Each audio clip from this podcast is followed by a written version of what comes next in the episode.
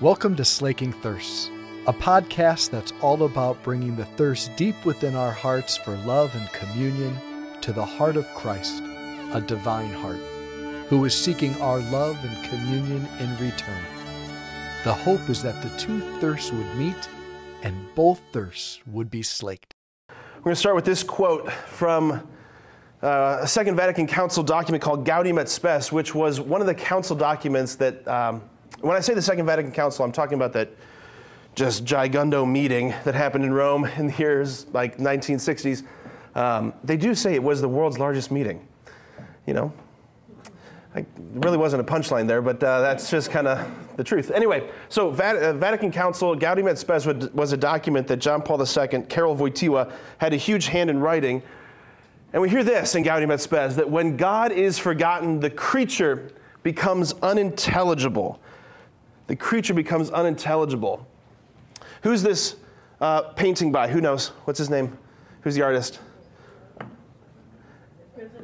No, that's this is Edvard Munch. This is his. What's this painting called? We all know this. The Scream. The Scream. This is a uh, self, not self-portrait. This is a portrait. That'd be awful. this is a portrait of Macaulay Culkin in Home Alone, right here. Um, this is a portrait of modern man.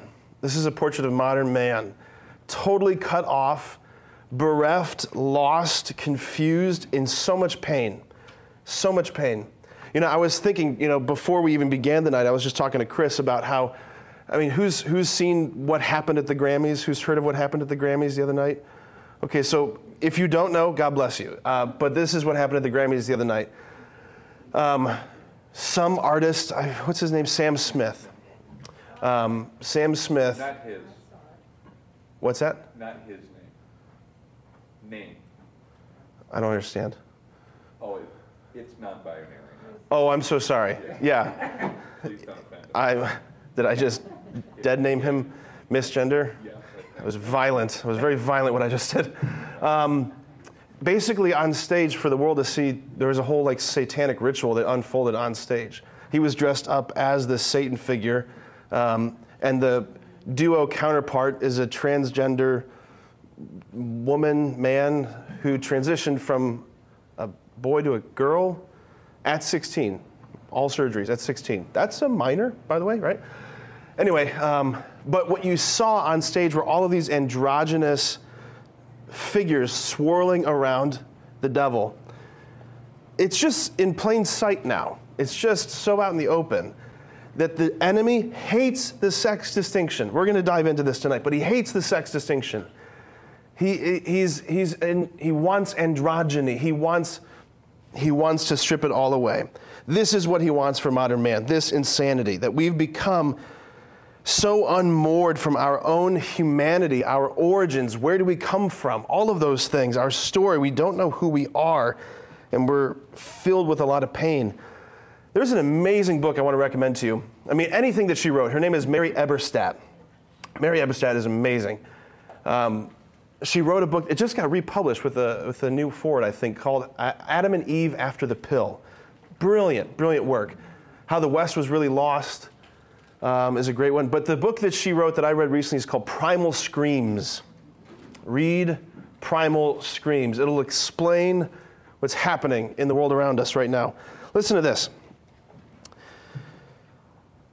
Up until the middle of the 20th century, and barring the frequent foreshortening of life by disease or natural catastrophe, human expectations remained largely the same throughout the ages.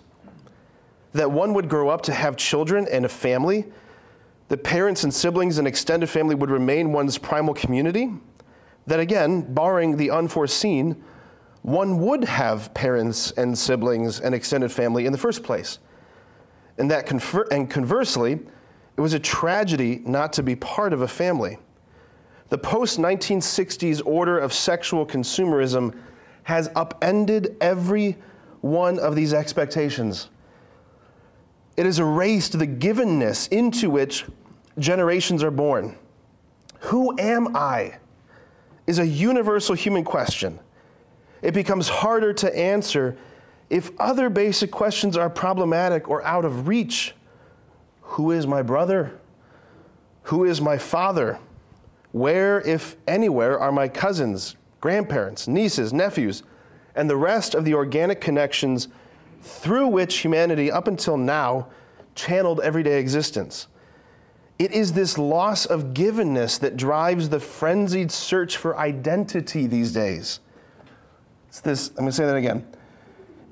You want to know what's going on on the streets, in college campuses, identity politics? It's this. It is this loss of givenness that drives the frenzied search for identity these days. To the question, Who am I?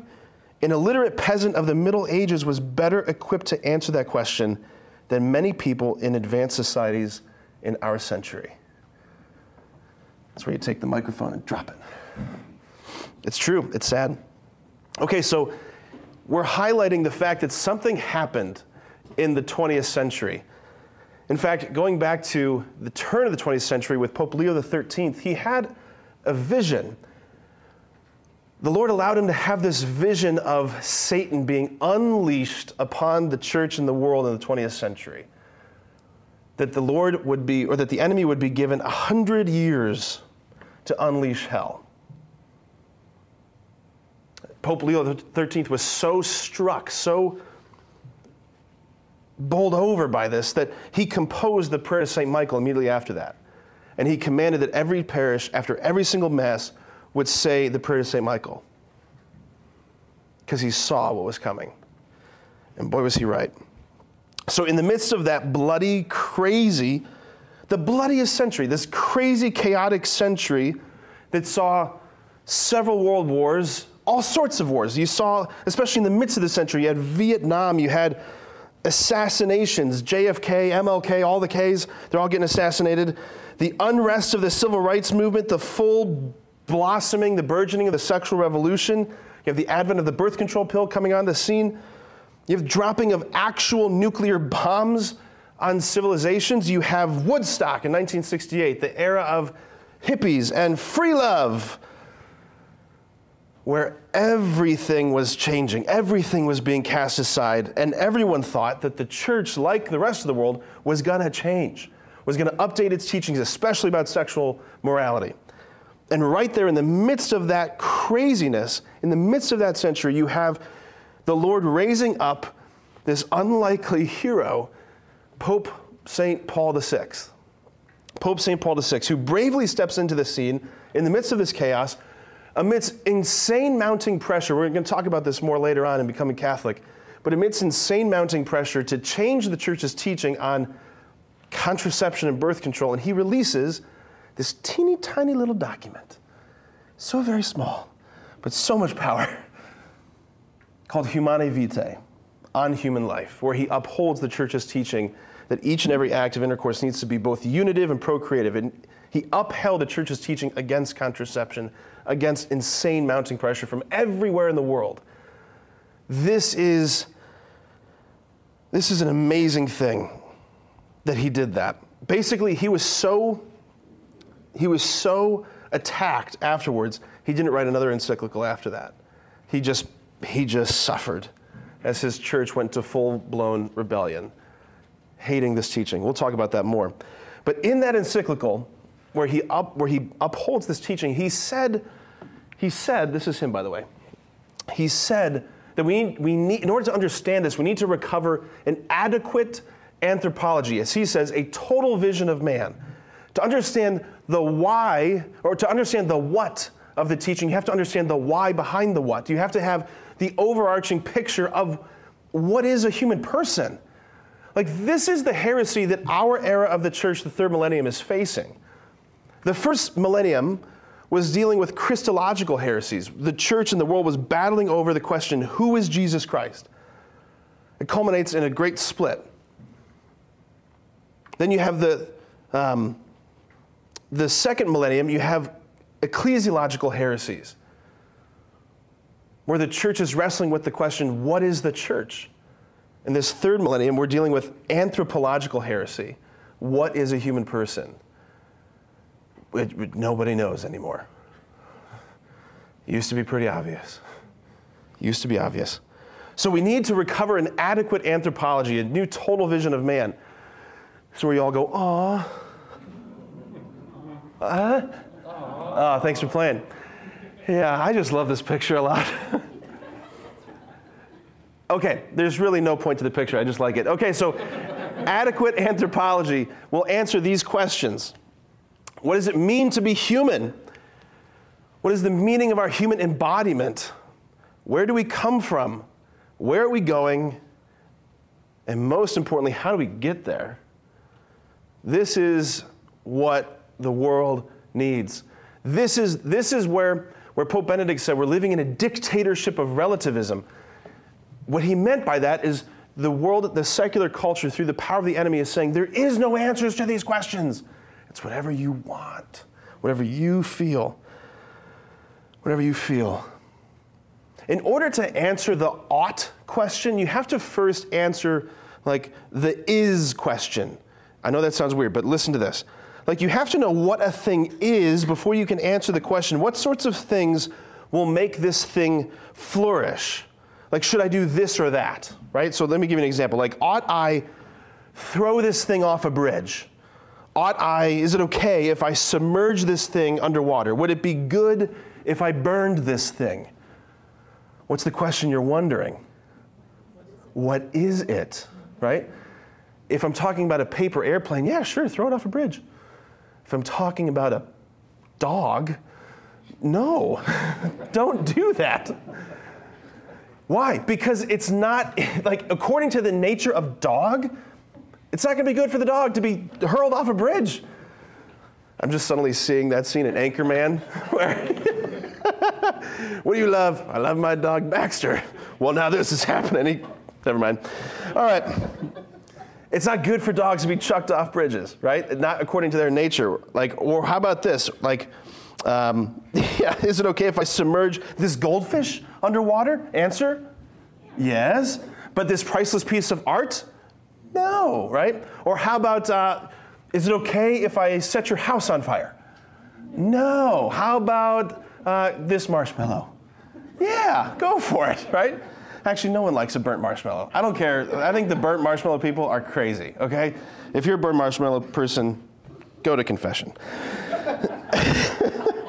Here's my point. Here's my point. Without understanding what the human person is, which includes answers to these questions, without understanding what a human person is, you won't be able to meaningfully answer the following ought I, is it good for me, not about me, Father Patrick Schultz, but like, you know, in general, is it good for me to fornicate, to view pornography? Is it good for me to attempt to marry and then have sexual relations with a person of my same sex?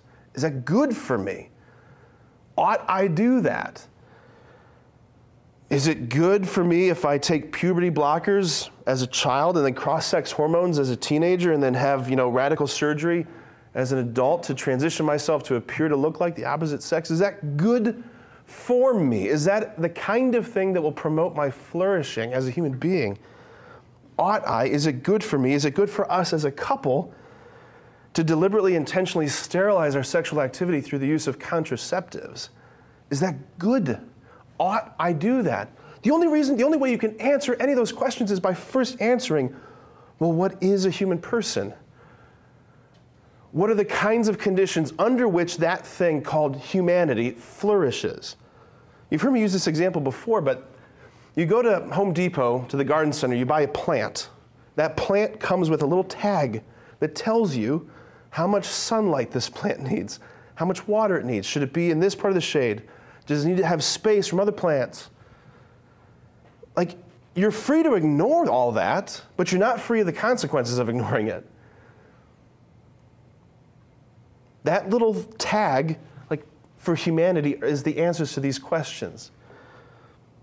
So there's a quote, I, I don't know if we've looked at this quote yet this year, but I, I alluded to it in my prayer. This is from the Catechism, paragraph 1015. The Catechism is quoting Tertullian, who's a church father, where he says this The flesh, not the soul, the flesh is the hinge of salvation. We believe in God who is creator of the flesh we believe in the Word made flesh. Every time it says flesh, you're going to say it with me. In order to redeem the flesh, we believe in the resurrection of the, flesh. the fulfillment of both the creation and the redemption of the. Flesh. So much flesh. So much flesh. All of this business of Christianity that you've ever heard that says, okay, the point of this life is to die, your body goes down here, and then your soul, disembodied, floats up to this spirit realm called heaven. That's Platonism. That's Gnosticism. That's dualism. That's certainly not Catholicism. That's not biblical Christianity. Jesus came in the flesh for the redemption of the flesh, vis a vis the resurrection of the flesh, right? the whole movement of Christianity, the whole trajectory of Christianity is incarnation. The word becoming flesh, wedding himself to the flesh. And the enemy, the enemy is constantly moving in the opposite direction of excarnation. Not incarnation, but excarnation, splitting the soul from the body. There's a technical term we have for that, for the splitting of soul from body. Anybody know what that is? Death. Very good, Robert. death. This is what John Paul II meant when he called our culture a culture of death. Not just because we love and glorify death, but because we're constantly splitting apart soul from body, wanting to live, you know, this spiritual life apart from the body, all of those things. This, St. John in his letter, he says, this is the spirit of the Antichrist the antichrist, the anti word, the anti logos. He says you can recognize the spirit of the antichrist because he's the one who denies Christ come in the flesh. Anytime you see this movement of denying incarnation or denying incarnationality, that the flesh matters, like what you saw at the Grammys, the body doesn't matter. It can be this or that at the same time, it doesn't matter. That's the spirit of the Antichrist. The Antichrist. Right? Christ is the Word. We've talked about this. The Logos. He's the Word. The enemy is the anti Word. That's who he is. And he's after the enemy. Think about this the enemy is after all of the words. He's after all of the words that are critical for evangelization. He's trying to redefine and claim all of them for himself. He wants the word love. He wants the word marriage. He wants the word sex and gender. He's claiming all of these words for himself. Why? For confusion, to, to, to blind us, to lead us so astray. Words like mother, words like father. No, there's, you don't need mother and father on the birth certificate anymore. Parent one, parent two. I'm not making that up. That's a reality. Do you know that? I think also in Canada, there's multiple lines, like more than parent one, parent two. How many parents do you want? Crazy. Crazy, crazy, crazy. Anybody know where this is? I'm, I'm like quizzing you tonight real hard. I'm really, I'm sorry. Where is it? It's in D.C., yeah, the National Basilica of the Immaculate Conception. It's depicting the scene from Revelation where the enemy, who in Genesis appears as a little innocent snake, but in the book of Revelation, he's fully unveiled as what he is, which is horrifying. Says the enemy is like at the, like the woman is in travail, about to give birth, and the enemy is right there. You want to see what this looks like in our modern world? Just go to Planned Parenthood. Like this is this is the enemy right there at the woman about to give birth to devour her child. The enemy is after our flesh. He's after our embodiment. He wants to confuse that sex distinction because he's going after ultimately the sex distinction is what makes possible the family. Remember how we talked about the human person made in the image of the Trinity? That through our complementarity, through masculinity and femininity, when the two become one, they become so much one that nine months later you have to give it a name. And then they're three in one. Like the family is the living, earthly icon, the sign of the Trinity. And the enemy is after it. He's after the family, he's after life. So, any place where life is formed, where life is grown, or life is nurtured, he wants in there to destroy it. Like the original war on women is from hell. It's the only war on women. He hates your wombs, he hates your bodies. Because your body, my dear sisters, your body constantly reminds him of the one who ushers in his ultimate defeat. He hates the body of the woman.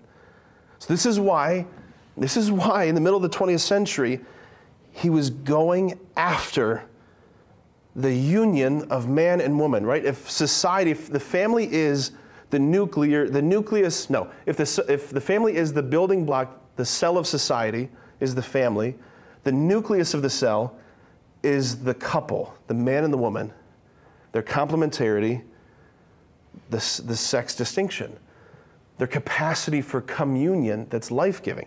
He was going right after it with contraception to split the atom bomb. That's what he was doing. But we have a pope. We had an amazing pope who comes in at that moment in human history and he looks at Satan and he says this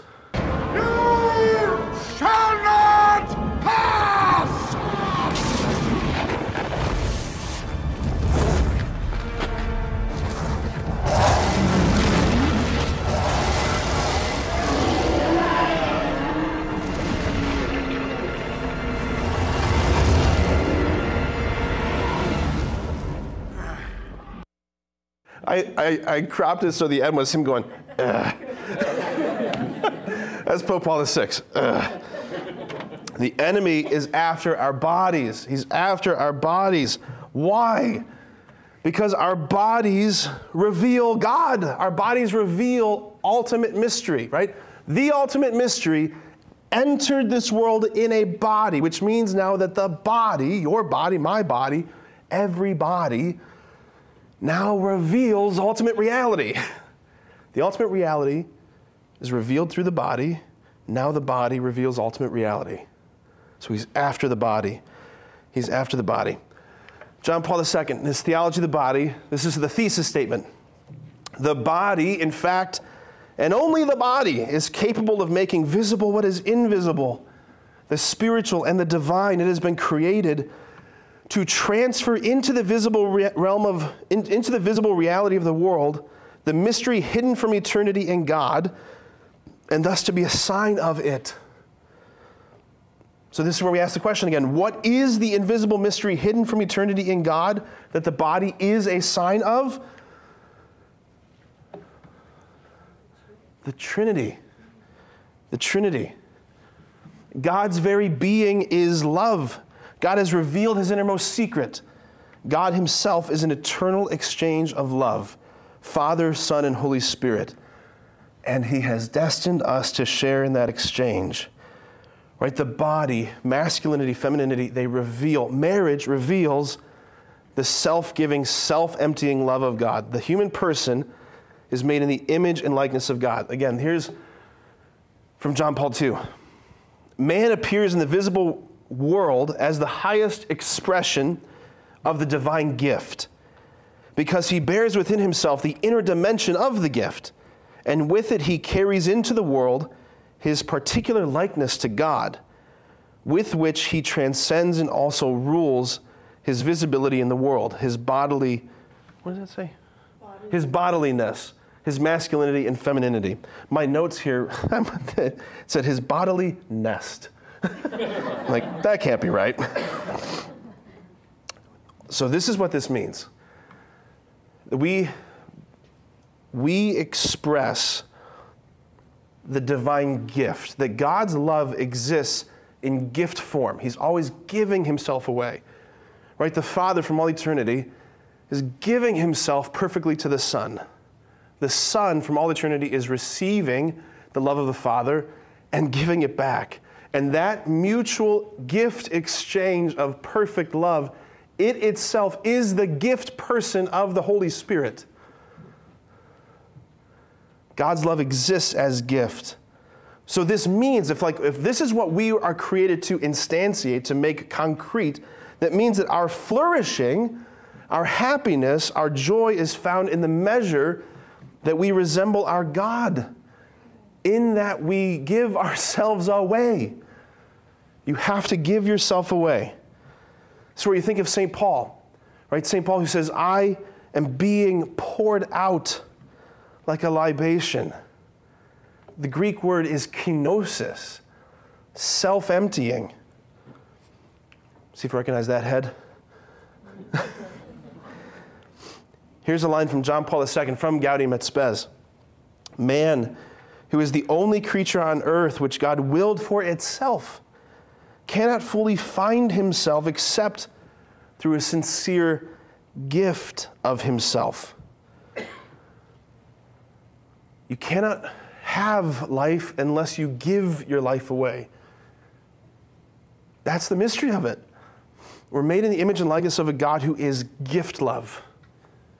In the measure that we give ourselves away, that's the measure that we are becoming who we were made to be. This truth, all of this, this is written, this is literally carved into our bodies. The body, your body, my body, everybody, bears what John Paul II said, he called it the spousal dimension of the body. Like the body is saying, I am meant, like, I am, I'm radically complete in every way except one way. I am meant to be given to the other, the complementary other. I am meant to be a gift that goes out of myself. The body of the man says this. The body of the woman says this. Our body has this spousal dimensionality. The body says, I am meant to be a gift. I am made for love. So, this whole life, like beginning in our families, this whole life, moving through vocations, moving through adulthood, all of it, this whole life is meant to be this great school of love where we are learning how to love. You're here for only one reason to learn how to love, to be transformed into love. Like if heaven is an aquatic environment, this, the goal of this life is to cooperate with grace to grow gills. If heaven is love, boy, you got to become love. You got to learn how to enter into the dance of the Trinity. Right? That's the, that's the favorite word of the church fathers when they're describing the relationships of the person of the Trinity. They use the Greek word perichoresis, which means essentially the dance. That the Trinity is this endless dance of love. And you have to learn to be like this couple and enter the dance.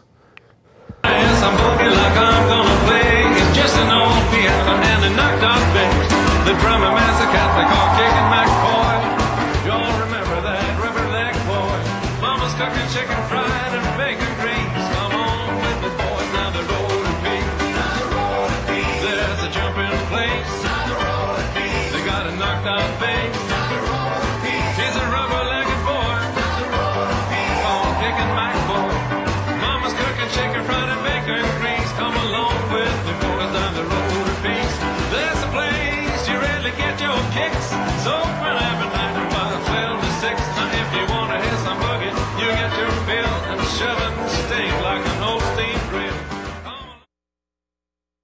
the day, like I, I'm exhausted watching it. Apparently, they're like 95, 96 years old. I think here's my theory. Have you seen those videos where like star athletes put on like age or like like makeup where they look really really old? I think that's like a Dancing with the Stars couple. That's my theory. I just those hips, man. Come on now. I don't know. All right, I joke, but here, let me show you this video. This, this is a couple, this is a couple who has truly learned to enter into the dance. This couple, let's watch.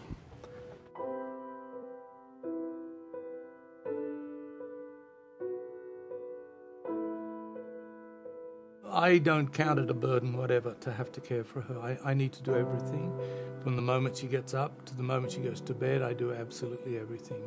Um, clean her teeth, shower, dress, everything. And um, but it's it's a privilege. I count it a great privilege to to care for this one that I've loved all of these years and continue to love. This is the year when we'll celebrate our 50th wedding anniversary. Our stories have been a, a lovely story. I first saw her when she was eight years old, and her brother became my best friend. And we grew up together, and as we grew up, yeah, she was there. And I knew that she used to stare at me when I was playing footy with my with her brother, and uh, another friend, and when we used to ride bikes, and she kept staring at me, but I wasn't interested. I was 17, she was 16. I saw her dolled up, dressed up, and she had an A-line dress on, and boom, it was gone. I was, uh, she was the one for me then, absolutely. when we first started uh, dating, I used to ride my bike from where I lived to where she was, and that was about five kilometers on a Saturday afternoon because it was the only chance we had to get together. And uh, it was hair wash day for her, and she used a special cream in her hair for a shampoo, and I can still smell it because that smell was so particular, so nice. It was just absolutely special. We had a bike. I used to ride everywhere on my bike, and then Glad had a bike as well, and we put a, a, baby chair on the front of her bike, and so we carried our babies around on the bike with her as well. So, yeah, bike's been part of our lives, and I guess that has uh, something to do with us now. Around about 2004 5, I began to notice um, that there were things going wrong. She was finally diagnosed with uh, the horrible disease of Alzheimer's. Having lived overseas, I knew that with a bike you can do lots of things. So I had a bike made, a bike chair made. We take it to the beach and ride along beside the beach. And as we do that, we see lots of people. A lot of people come talk to us because it's a, unique thing. Nobody else has got a bike chair quite like that one. I am determined to care for her every need, every need. You see, God has loved us so unconditionally and I understand that God has put His love in my heart. And because I realize how much God has loved me, that's how I too can love my lovely wife. She has done so much for me over all of these years. Now she can't, but I can, and I can return her love. Uh, and it's a love that, uh, well, to me, means I can do everything for her. She's my princess, I'm her William, and I wouldn't have it any other way. Would you have it any other way? No, no. no, not at all. We love each other.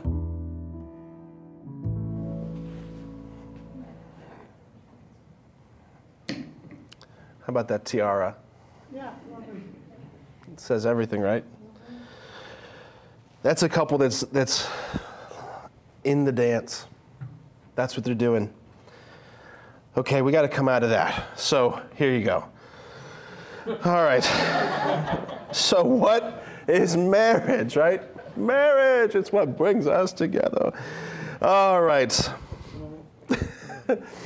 Whew. I needed something to make me laugh after that. All right.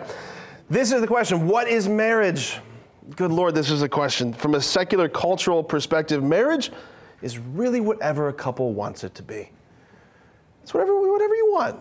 It's about you and your person or your persons. Goodness gracious.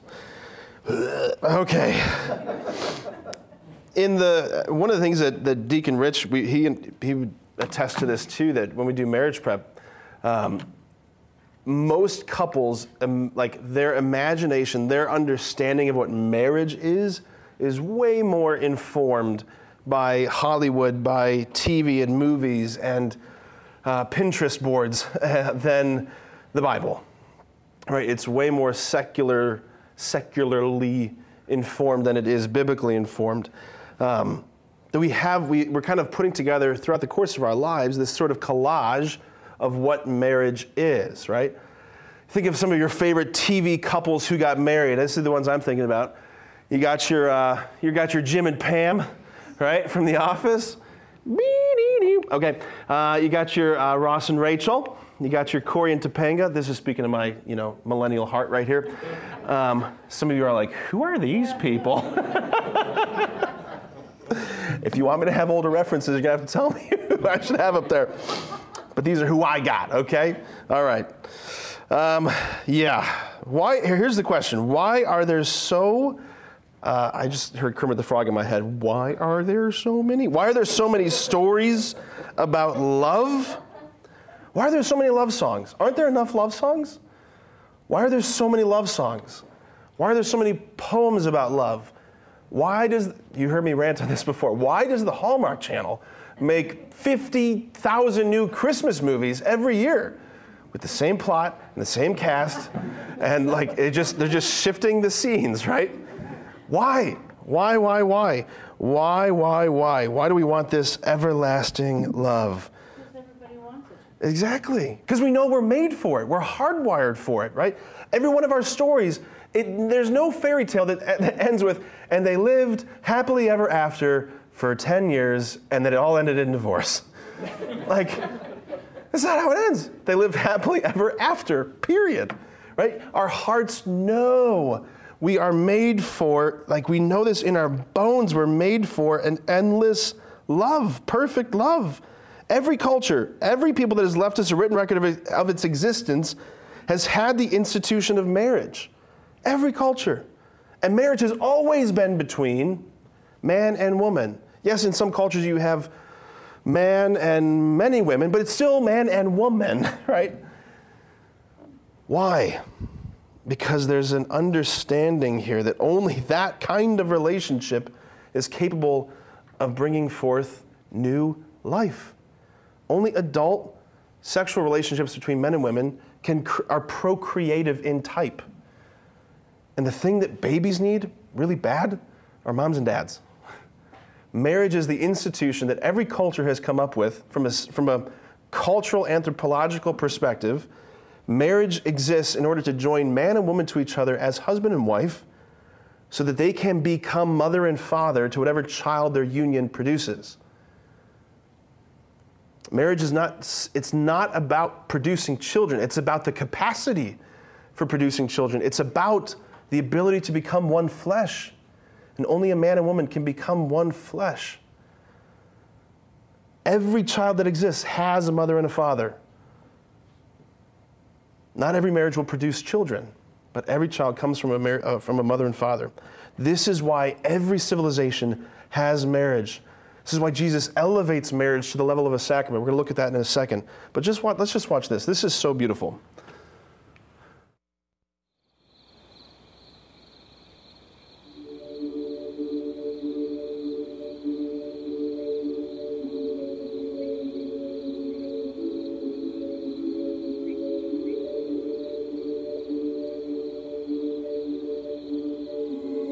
هنگامی که اولین داستان عشقم را شنیدم شروع به جستجویت کردم قافل از این که چقدر ناقص بود عاشقان در پایان به وسال نمی رسند آنان همه وقت در هم درگیرند ここに万物の完成体を受け入れ 完全なる生命の存在の証を誓います互いの違いを愛しみ私はあなたとなりまたあなたも私となります ومن آياته أن خلق لكم من أنفسكم أزواجا لتسكنوا إليها وجعل بينكم مودة ورحمة هن لباس لكم وأنتم لباس لهن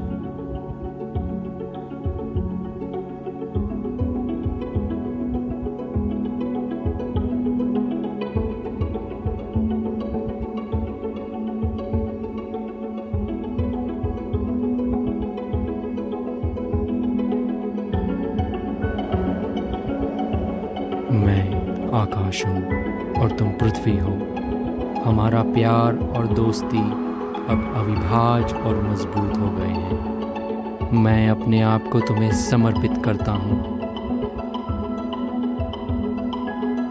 विधाता, मैं आपकी पत्नी बन गई हूँ। मैं आपसे हमेशा प्यार करूँगी।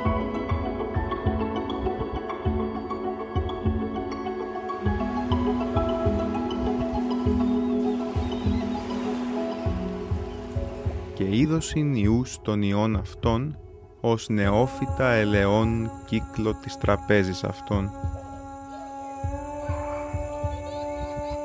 Την κήτην αυτών ανεπιβούλευτον διατήρησον, υπερτουριστήν αυτούς τε και ημάς από πάσης θλίψεως, οργής, κινδύνου και ανάγκης.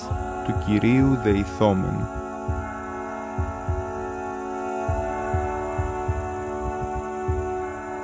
Dlatego opuści człowiek ojca swego i matkę i przyłączy się do żony swojej i będą dwoje jednym ciałem.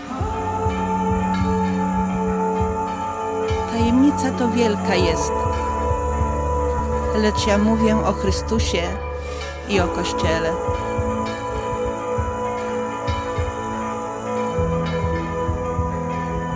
إنه يفارع يتيم הנך יפה, עינייך יונים מבעד לצמתך.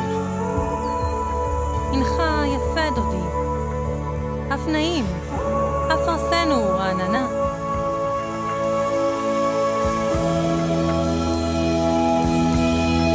Let me see your face. Let me hear your voice. For your voice is sweet, and your face is lovely. The beams of our house are cedars, our rafters cypresses.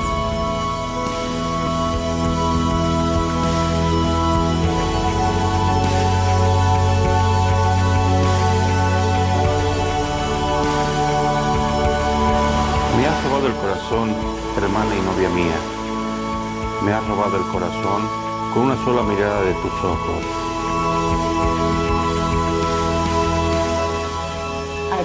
To my lover. His yearning is for me.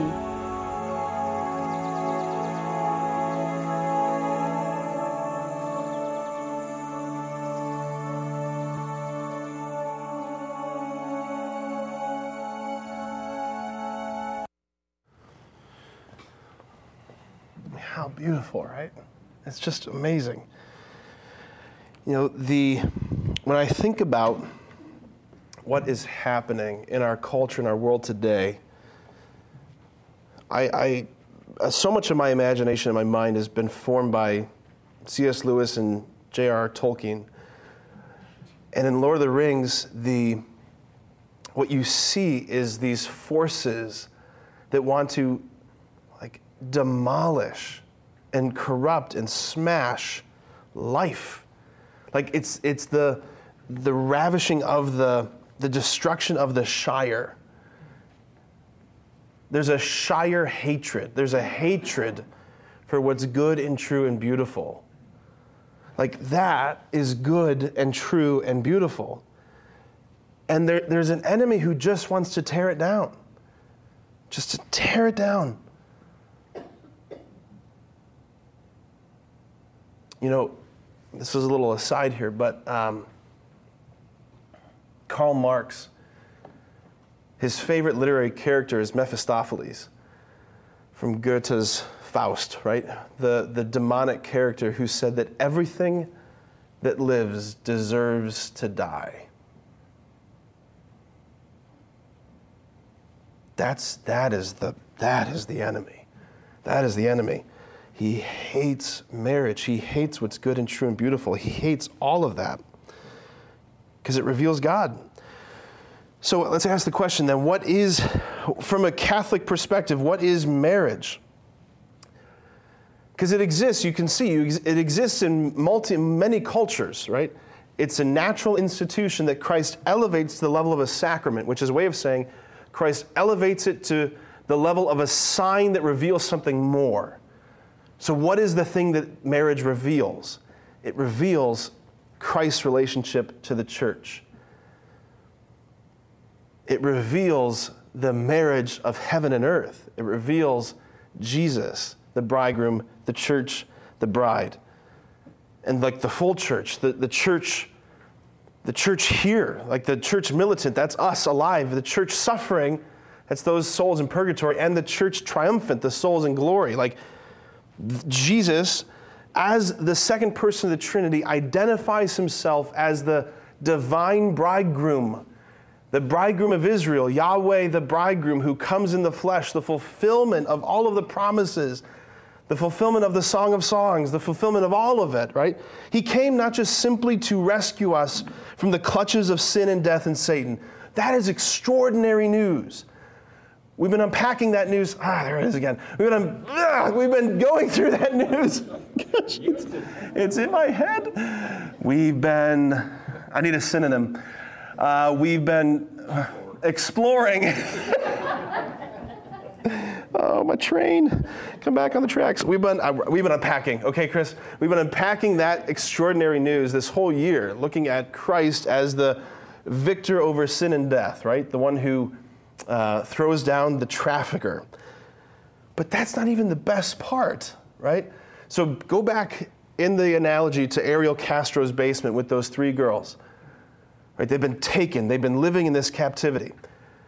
A truer way of telling the Christian story would be like the SWAT officer comes into the basement, rescues Amanda Berry, brings her out from that hellhole, and then gets down on one knee with a ring.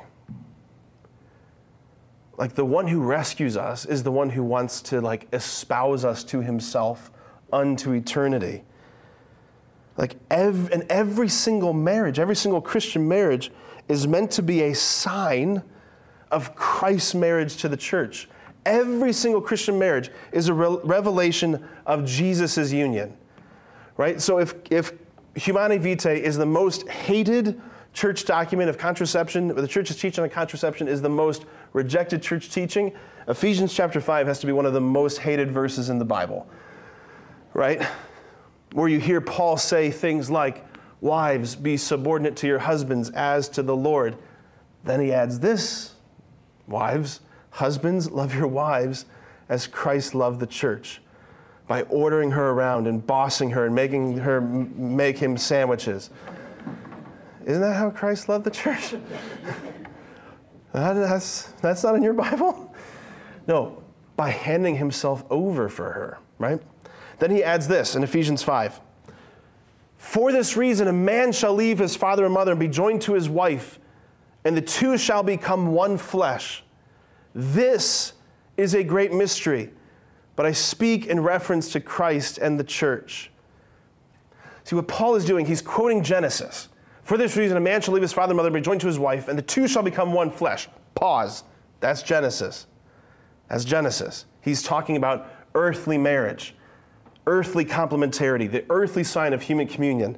Then he says, but this, that whole thing, like this thing on this horizontal level, this thing, he says, this is a great mystery. But I speak in reference to Christ and the church. Where is Christ? Right there, hidden in the host. Where's the church? Right there, kneeling in front of him. What have they done, that couple? They've come to that church on the day of their wedding to stand before each other to say, I, I love everything about you. I want to give you everything that I have. I lay my life down for you. I hand it all over. Everything that I have, I give to you. What is Jesus doing? He is, this is my body given for you. They are making visible what he did on the cross. And what he did on the cross is being made visible by what they're doing, what they're becoming. This is astounding. This is why Paul says this is a, the Greek here is mysterion mega. That's how I have to say it. Like the movie trailer guy, mysterion mega. This summer, big mystery coming your way. Every marriage is meant to be a little revelation of how Christ loved the church, his bride, you and me, which also means that every marriage is only, hear me rightly, every marriage is only a little, little, little, teeny, tiny, teensy weeny glimmer of the glory yet to be revealed.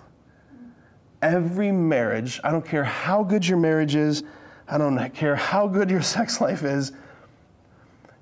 It, it's, it's ne- it was never meant to be the sum total of the full satisfaction of your heart. Like every married person, you were never meant to be the full satisfaction of your spouse. I see some nodding heads out there. like, thank God. And you know the person who already knows it?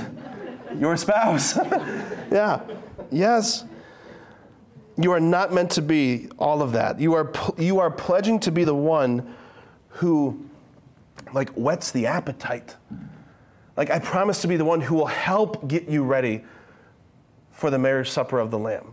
I promise to be the one who will help you learn the dance steps of the Trinity. And like, there, we've got some beautiful couples out here. You've been married many, many years. They're like, when you were first married, like that dance was clunky. You were like awkward middle schoolers, like, you know, oh, this is so great. Plenty of room for the Holy Spirit. Plenty of room, you know. I remember middle school dances, like, because the girls are like 15 feet taller than the boys. You're like, you're like this, you know, hello. this is romantic, right? But those early years of marriage, those early years, it's clunky and you're figuring out the dance and like you go into it thinking you know what you're doing, but then you're stepping on each other's toes and the dance pauses and you fight and forgive and you do it all over again and then it's just, you're figuring out the dance. You're figuring out. It's the dance of self giving love, of forgiveness and mercy. And the goal, the goal is not in this life. Like in your vows, every couple, when you've said your vows, you say something like either, I promise to be faithful to you all the days of my life. Are there an infinite days in your life? No, because there will be a day when it's the last day of your life. Or the second form, until death do us part. Like your vows really only come to a climax upon your deathbed. What you're promising, what you're, what you're doing as a spouse, is th- this dance that's happening from all eternity, you're entering into it.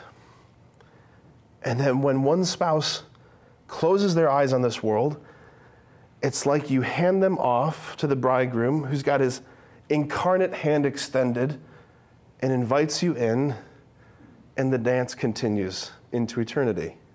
Like this icon, notice this. Ooh.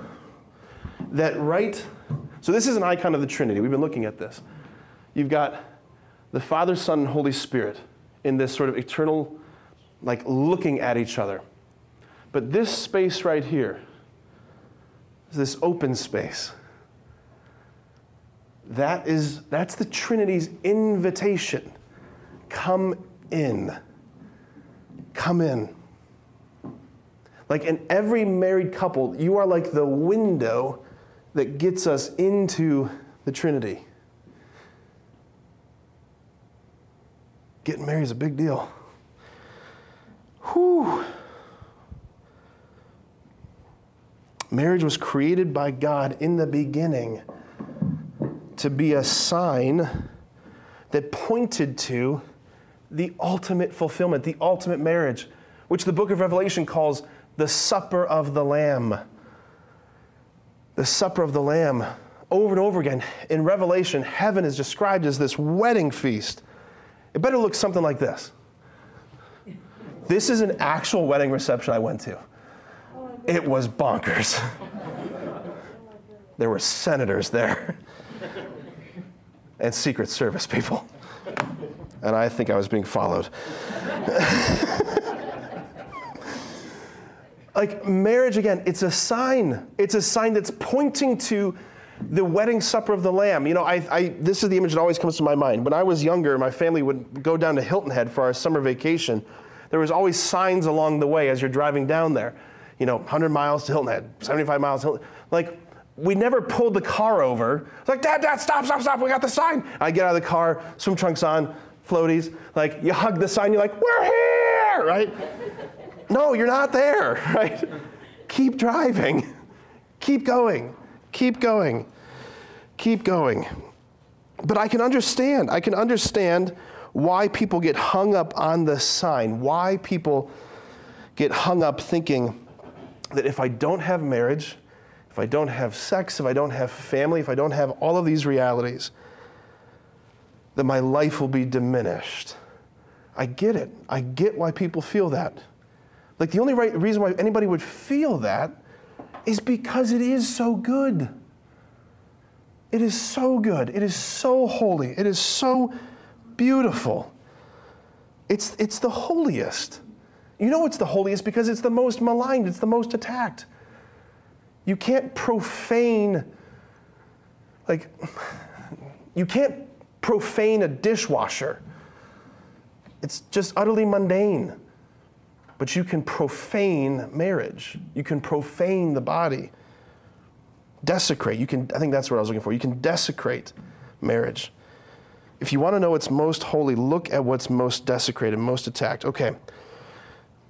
So, if sex is so holy, if it is so good, if marriage and family is such a powerful, beautiful sign, as I've been saying, then why in the world would anybody willingly give up sex and marriage and family for their entire life as a priest or as a consecrated religious, as a celibate?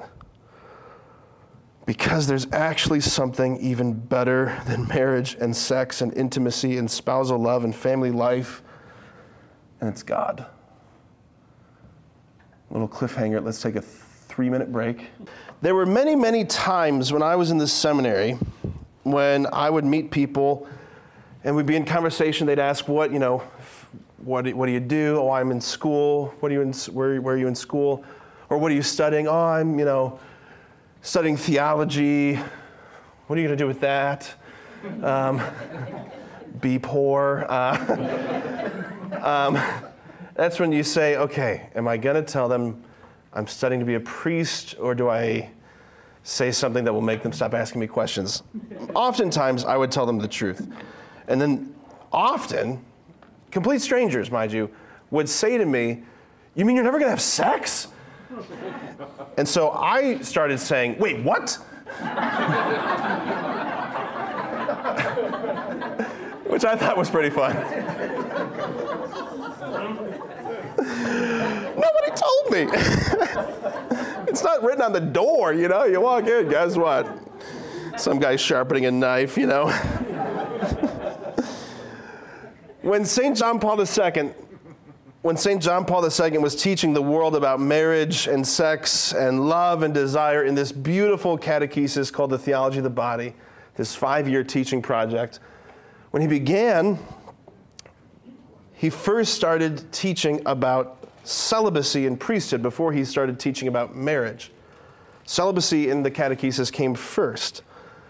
And he references Christ's words, the conversation he has with the Sadducees and the Pharisees when they ask that whole hypothetical question about, you know, you got this woman who's married to all these different guys in this life, and then she finally dies, and they, she goes to heaven. Who is she going to be married to? Jesus, you dummy. And he goes, In heaven, they neither marry nor are they given in marriage. In other words, marriage as the earthly sign gives way to the heavenly reality. Like the earthly holy communion of spouses gives way to the holy communion of saints as we're caught up in union with the Trinity. Union with God. Union with God. That's where it begins. He's teaching us, John Paul II, by starting with celibacy, is teaching us about our final destiny, which is unbelievable. Like, unbelievable. It's glorious beyond all our imagining. I know, I know I've talked about this before, but like St. Paul, I, I get rattled when I hear Paul say, I count all the suffering of the present age as nothing compared to the glory to be revealed in us. Like, just, just take your suffering. Imagine someone saying to you, like, all of the suffering that you've endured. Imagine them just like dismissing it, just completely. Like saying, just your, it's nothing. And then the suffering of everybody in this room. Which, like, if we all saw each other's stories, we would be weeping for what we've all gone through at different points.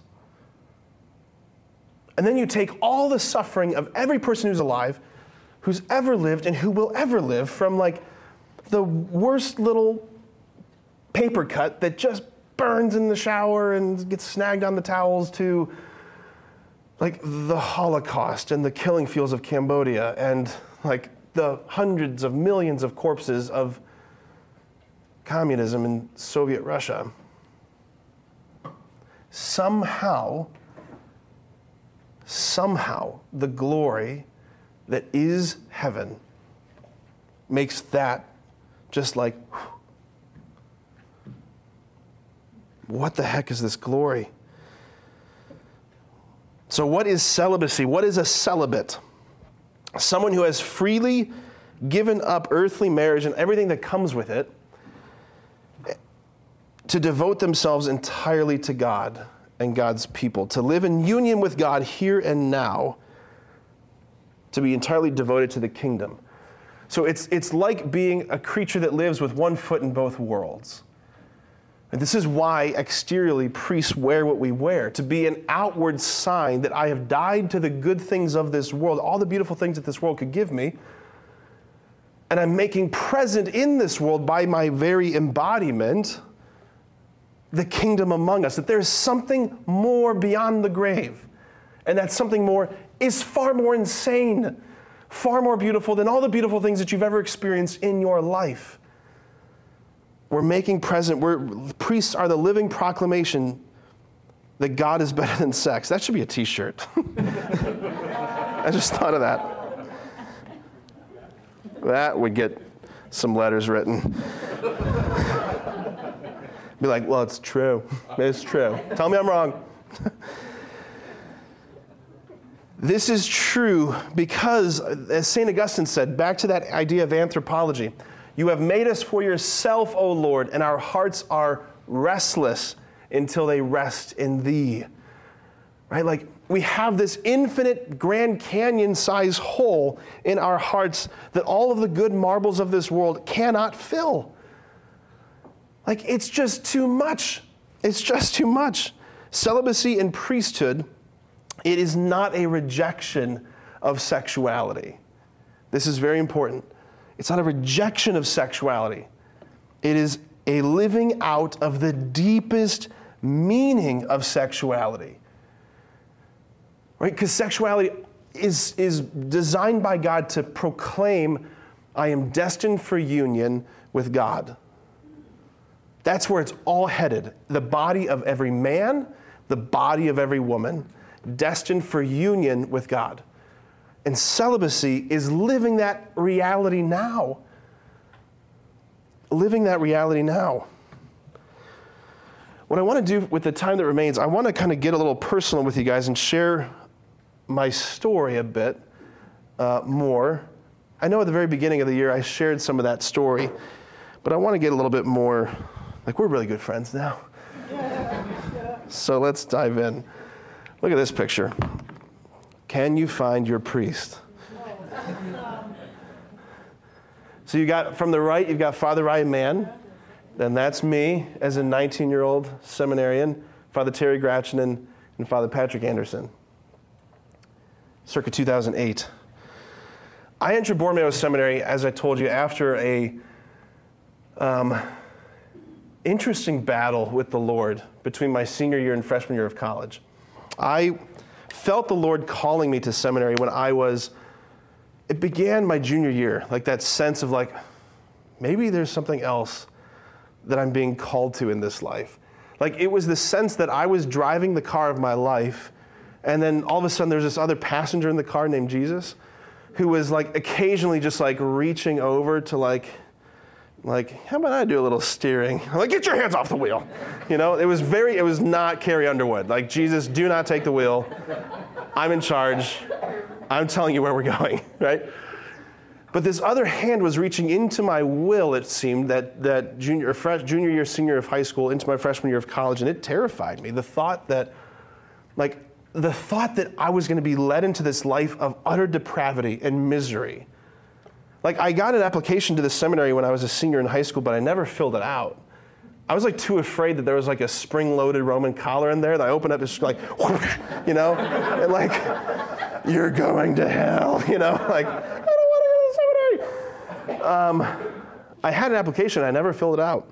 I was too afraid. I was too afraid of the thought that my life would be deprived. I didn't want my life to be deprived. I wanted an unbelievably full life, and I thought that if I let my hands off of the steering wheel, that I was going to just careen into a ditch of misery, that it just wasn't going to work out. Well, after a, a powerful encounter with the Lord my freshman year of college, where I was just, I was in a place, state of just misery, just, just. Like the thing about God is he, he respects us. He's, he's, a, he's kind in that way. He's gentlemanly in that way. It's like, if you don't want this, I will give you what you want. He gave me everything I wanted at Dayton. I had a great girlfriend. I had great grades. I had straight A's in all my classes. I had awesome friends. I had, like, I wasn't partying. I was, I was behaving myself, all of those things. And I couldn't make myself happy. Because it turns out if you are trying to live life apart from God's will, it's just not going to work out. So I was in adoration. I just felt the Lord speak deep into my heart, not with words audibly, but He spoke and He just said, How about we try this my way? And don't be afraid.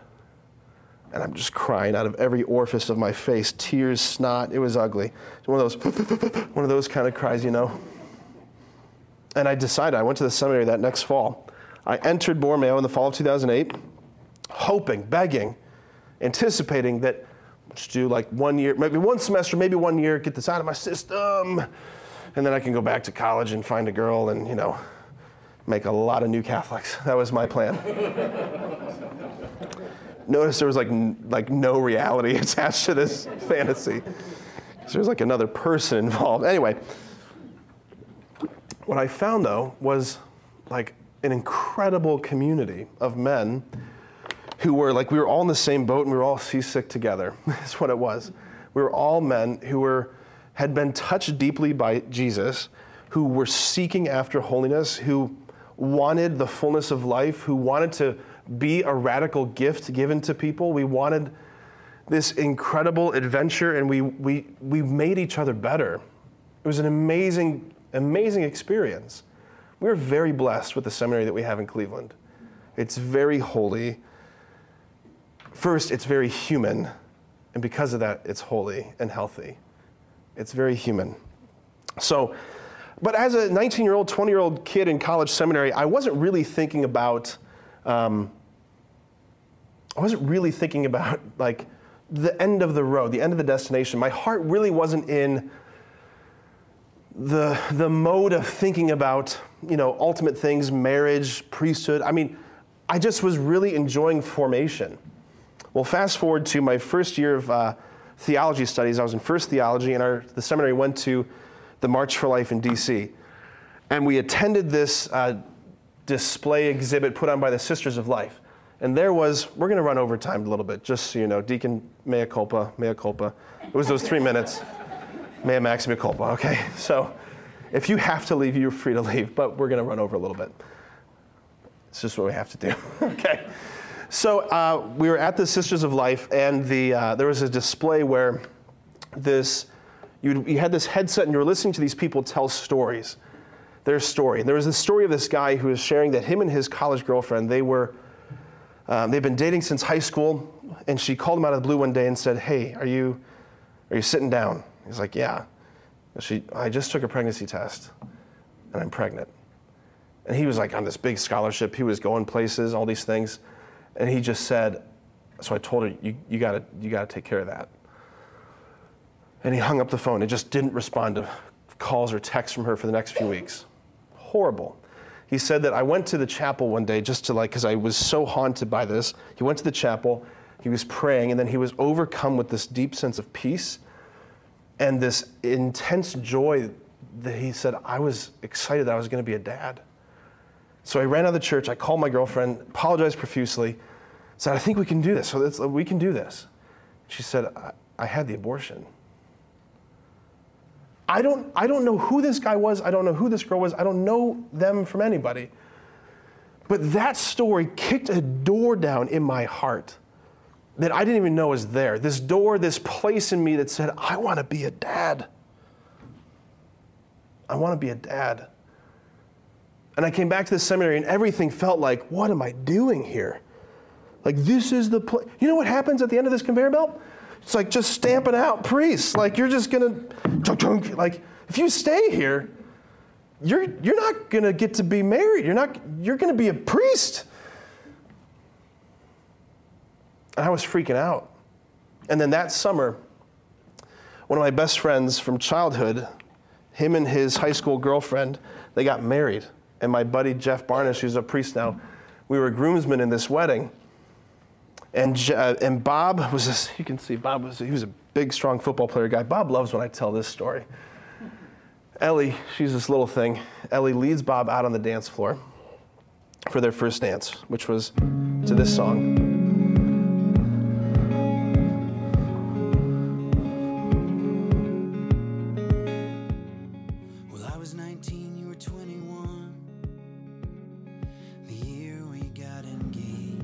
She leads him out there.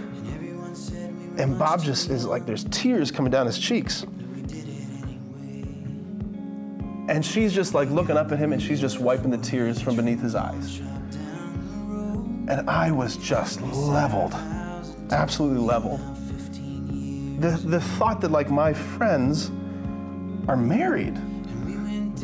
Like I could be married. Bob's married. I could be married. And it unlocked another place in my heart that says, I want to be espoused. But I'm in the seminary. Well, I do are the two most famous last words.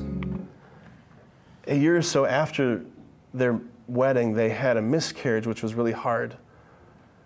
And then they had uh, these guys. So you've got Isaiah, who's the bigger guy right there, and Matthias. This was obviously his baptism. And then more came along. Xavier, this little guy, he's my godson. Here's the Power Ranger trio. Here's me and Zave last Saturday at his fourth birthday party. And now they've got uh, another little brother to love on named Fulton. There was this deep, deep longing that opened up in me, this deep longing to be espoused, to be a gift given away, and to be a dad. And I remember looking around at the seminary and thinking, like, none of these guys, these priests, none of them look like none of them look like they're espoused. None of them really feel like dads. Jesus, I do not understand how you'll ever be able to touch these desires. And I was so stuck because I didn't, I didn't feel like he was leading me out of the seminary, but I didn't see how it was going to ever satisfy. Like, I remember I went and visited a friend of mine who was at Franciscan University that semester, and they have, during the semesters, they have those uh, festivals of praise adoration, praise and worship music. And I swear that night, it was like young dad's night. Like, there were dads everywhere with like babies. There's like baby here, baby here, baby on the shoulders, guys spinning babies over their heads, tossing babies, you know, not true. But I'm, I, like, I remember sitting in the back of the field house and the Blessed Sacrament's miles away on the altar, looking at Jesus and saying, like, angrily, because it's like, like, how will you ever, like, look how far away you are. How will you ever be able to, like, actually touch this real heart that I have with these real desires?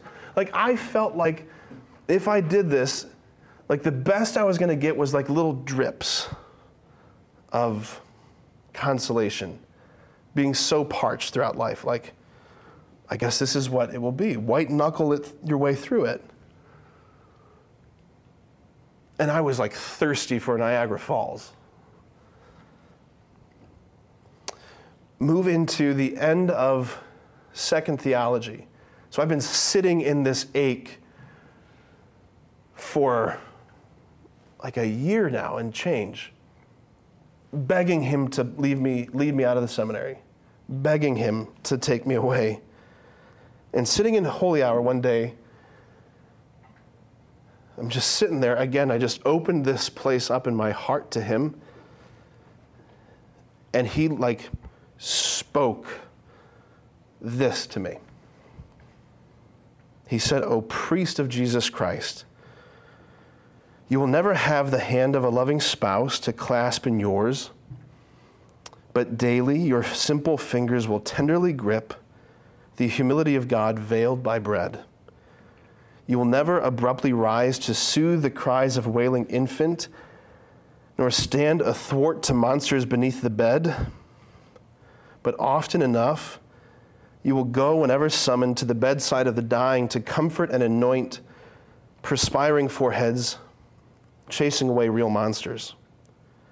You will never comfort a sick third grader home from school with the flu, but you will don your stole to console and absolve countless sin sick children who long to be healed.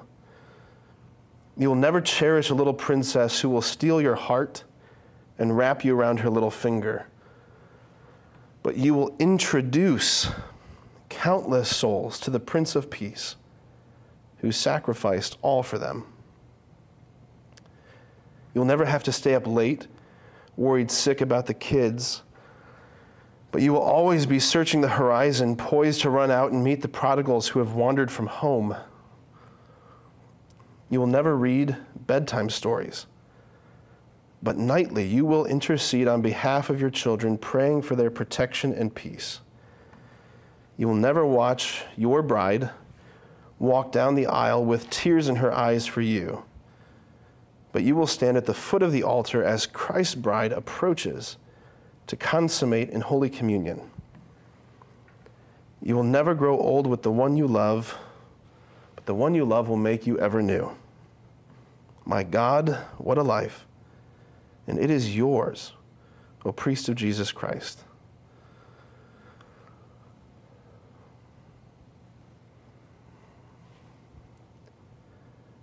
Like when Jesus says,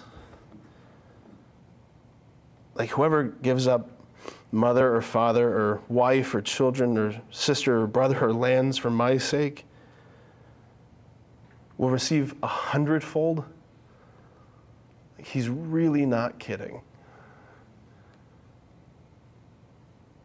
there is there's an indescribability to the priesthood.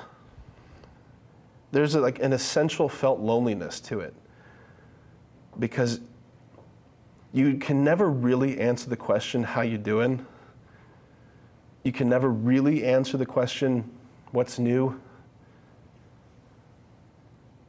because what you do is beyond words most time most days. Like your office is people's pain and people's hearts. Tombs where people are just living in hopelessness. The worst days of people's lives and the best days of people's lives. Everything everything you get to experience. You have courtside seats to the greatest miracles.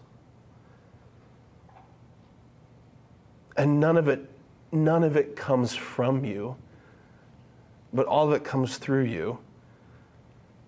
You get to be the Palm Sunday donkey that Jesus rides into people's lives. And it's crazy. It's absolutely crazy. A priest is not someone who just does certain things. Like a priest is someone who is a certain thing. Like it, you are a father, you are a spouse. Like the spiritual is more real than the natural. The supernatural is more real, more potent, more life giving than the natural which means that spiritual fatherhood, priestly fatherhood, is the real thing. And earthly fatherhood is the sign that points to the real. It's truly a remarkable thing that God has given fathers a priesthood and priests of fatherhood. Like, despite all of the cultures and all of the terrible theology in the church that wants to reduce priests to like presider, celebrant, um, pastoral minister. people still call you father because that's what you are. This is why priesthood is reserved to men because it's not about doing functions. It's not about just carrying out certain duties. Like a priest participates in the eternal spiritual generation of the Father, of God the Father. Like that's why a man studies to be a priest in the seminary. In the seminary, he's supposed to be learning how to inseminate the heart of the bride, to put divine life in the bride, to generate the Son in the virginal womb of the church, in the womb of people's hearts. Like remember the, the image, how can you forget? The image of the sperm racing to that egg, right? This image of powerful potency, this image of earthly fatherhood, right? It's a sign, it's, a, it's merely an icon of the supernatural fertility that God works through the priest. You really do generate new life in people. Like when, when people ask the question, why can't women be priests? It reveals to me that they just don't know what a priest is. Like I used to be able to say intelligibly in a world that made sense, well, why can't mommies be daddies? you used to be able to say that. People are like, well, yeah, that's, that's a great point. Now they're like, well, they can. You're like, oh gosh. You've been watching the Grammys.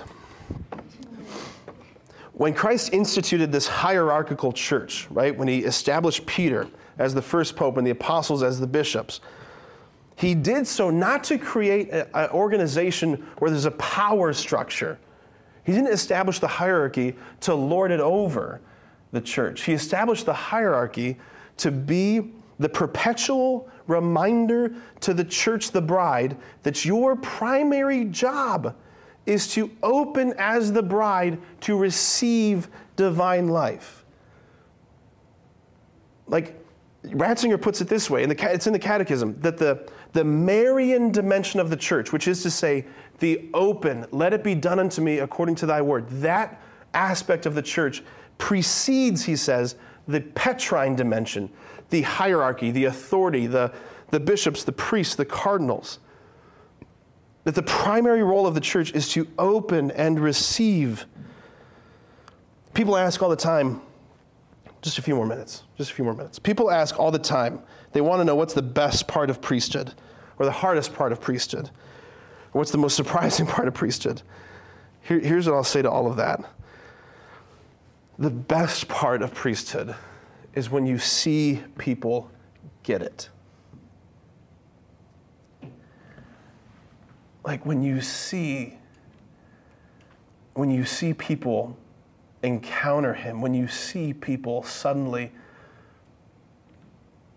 open and they've received something deeply you see that like through you god has put something new in this person's heart it's it's it's similar to the unbelievable joy that I would imagine a new father feels when his wife shows him one of these. You mean that through me, there's now new life in you? And like when you hear from the bride, when you hear the church sharing things like, like the signs of a transformed life, the things that are happening, the way that they're dealing with things differently, it is something like I'm sure when she says, you can feel him kick. Put your hand right here. You can feel him move. Priesthood is fatherhood. To see life being generated in the heart of the bride is so incredible. The hardest part, the hardest part by far, is being faced constantly with your utter poverty there's never enough time to save all the starfish. There's always too much. The, the need is endless. And my humanity is so finite. Like, it's hard. Some days it's really, really hard.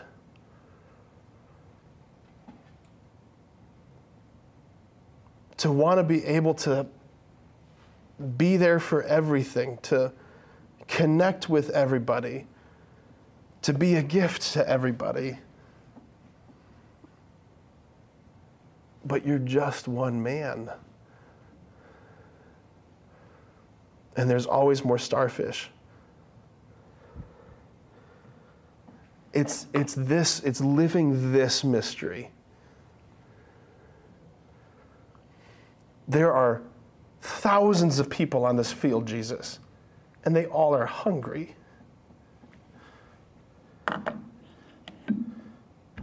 And they're going to faint if they leave. They need something. And he says, Give them something yourself. What do you have? I've got a guy who's about 6'1, 260, 34 years old, balding with a great beard. That's all I've got. That's all I've got. I've got the same number of hours in the day as everybody. I've got the same amount of energy as everybody. This is all I have.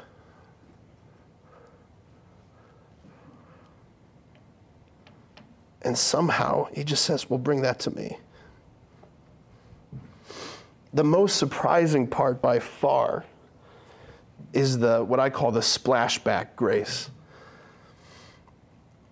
That like you get to be used as this instrument in people's lives. And that's insanely awesome. But then the grace that comes back as you experience that from people. Like there are things that have happened in confession with people that would be such amazing stories to shout from the rooftops literally watching Lazarus come out of the tomb, dead people coming back to life. But you can't tell anybody. It's as if God has said, I have reserved this one just for you. And you get to take this one to the grave. Before we close, I just want to say this that, that both of these sacraments, both of these sacraments, matrimony and holy orders, they invite us into the spousal love of Christ, like Christ who pours himself out. Like at the center of the Mass, the center of the faith, we hear Jesus say, This is my body given for you. This is my body given for you. When a husband and wife come to the church on the day of their wedding, they come to say Christ's words.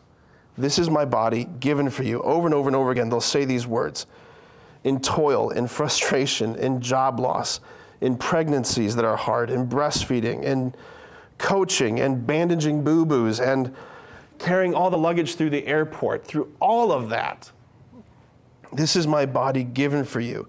You dance the dance all the way to glory. Or the priest who stands at the altar to offer the sacrifice, who at his ordination is told by the bishop, conform your life to the mystery of the cross offer your bodies as a living sacrifice. Like, this is the only way to have life. This is the only way to have life to give it away, to lay it down, to pour it out, to be a gift. You must bind yourself in self offering to another. Like, whether you're consecrated or religious priests, you got to lay your life down. It's all the same mystery. It's all the same gift. We are all invited by Jesus to be taken and blessed and broken and then given. Let's watch.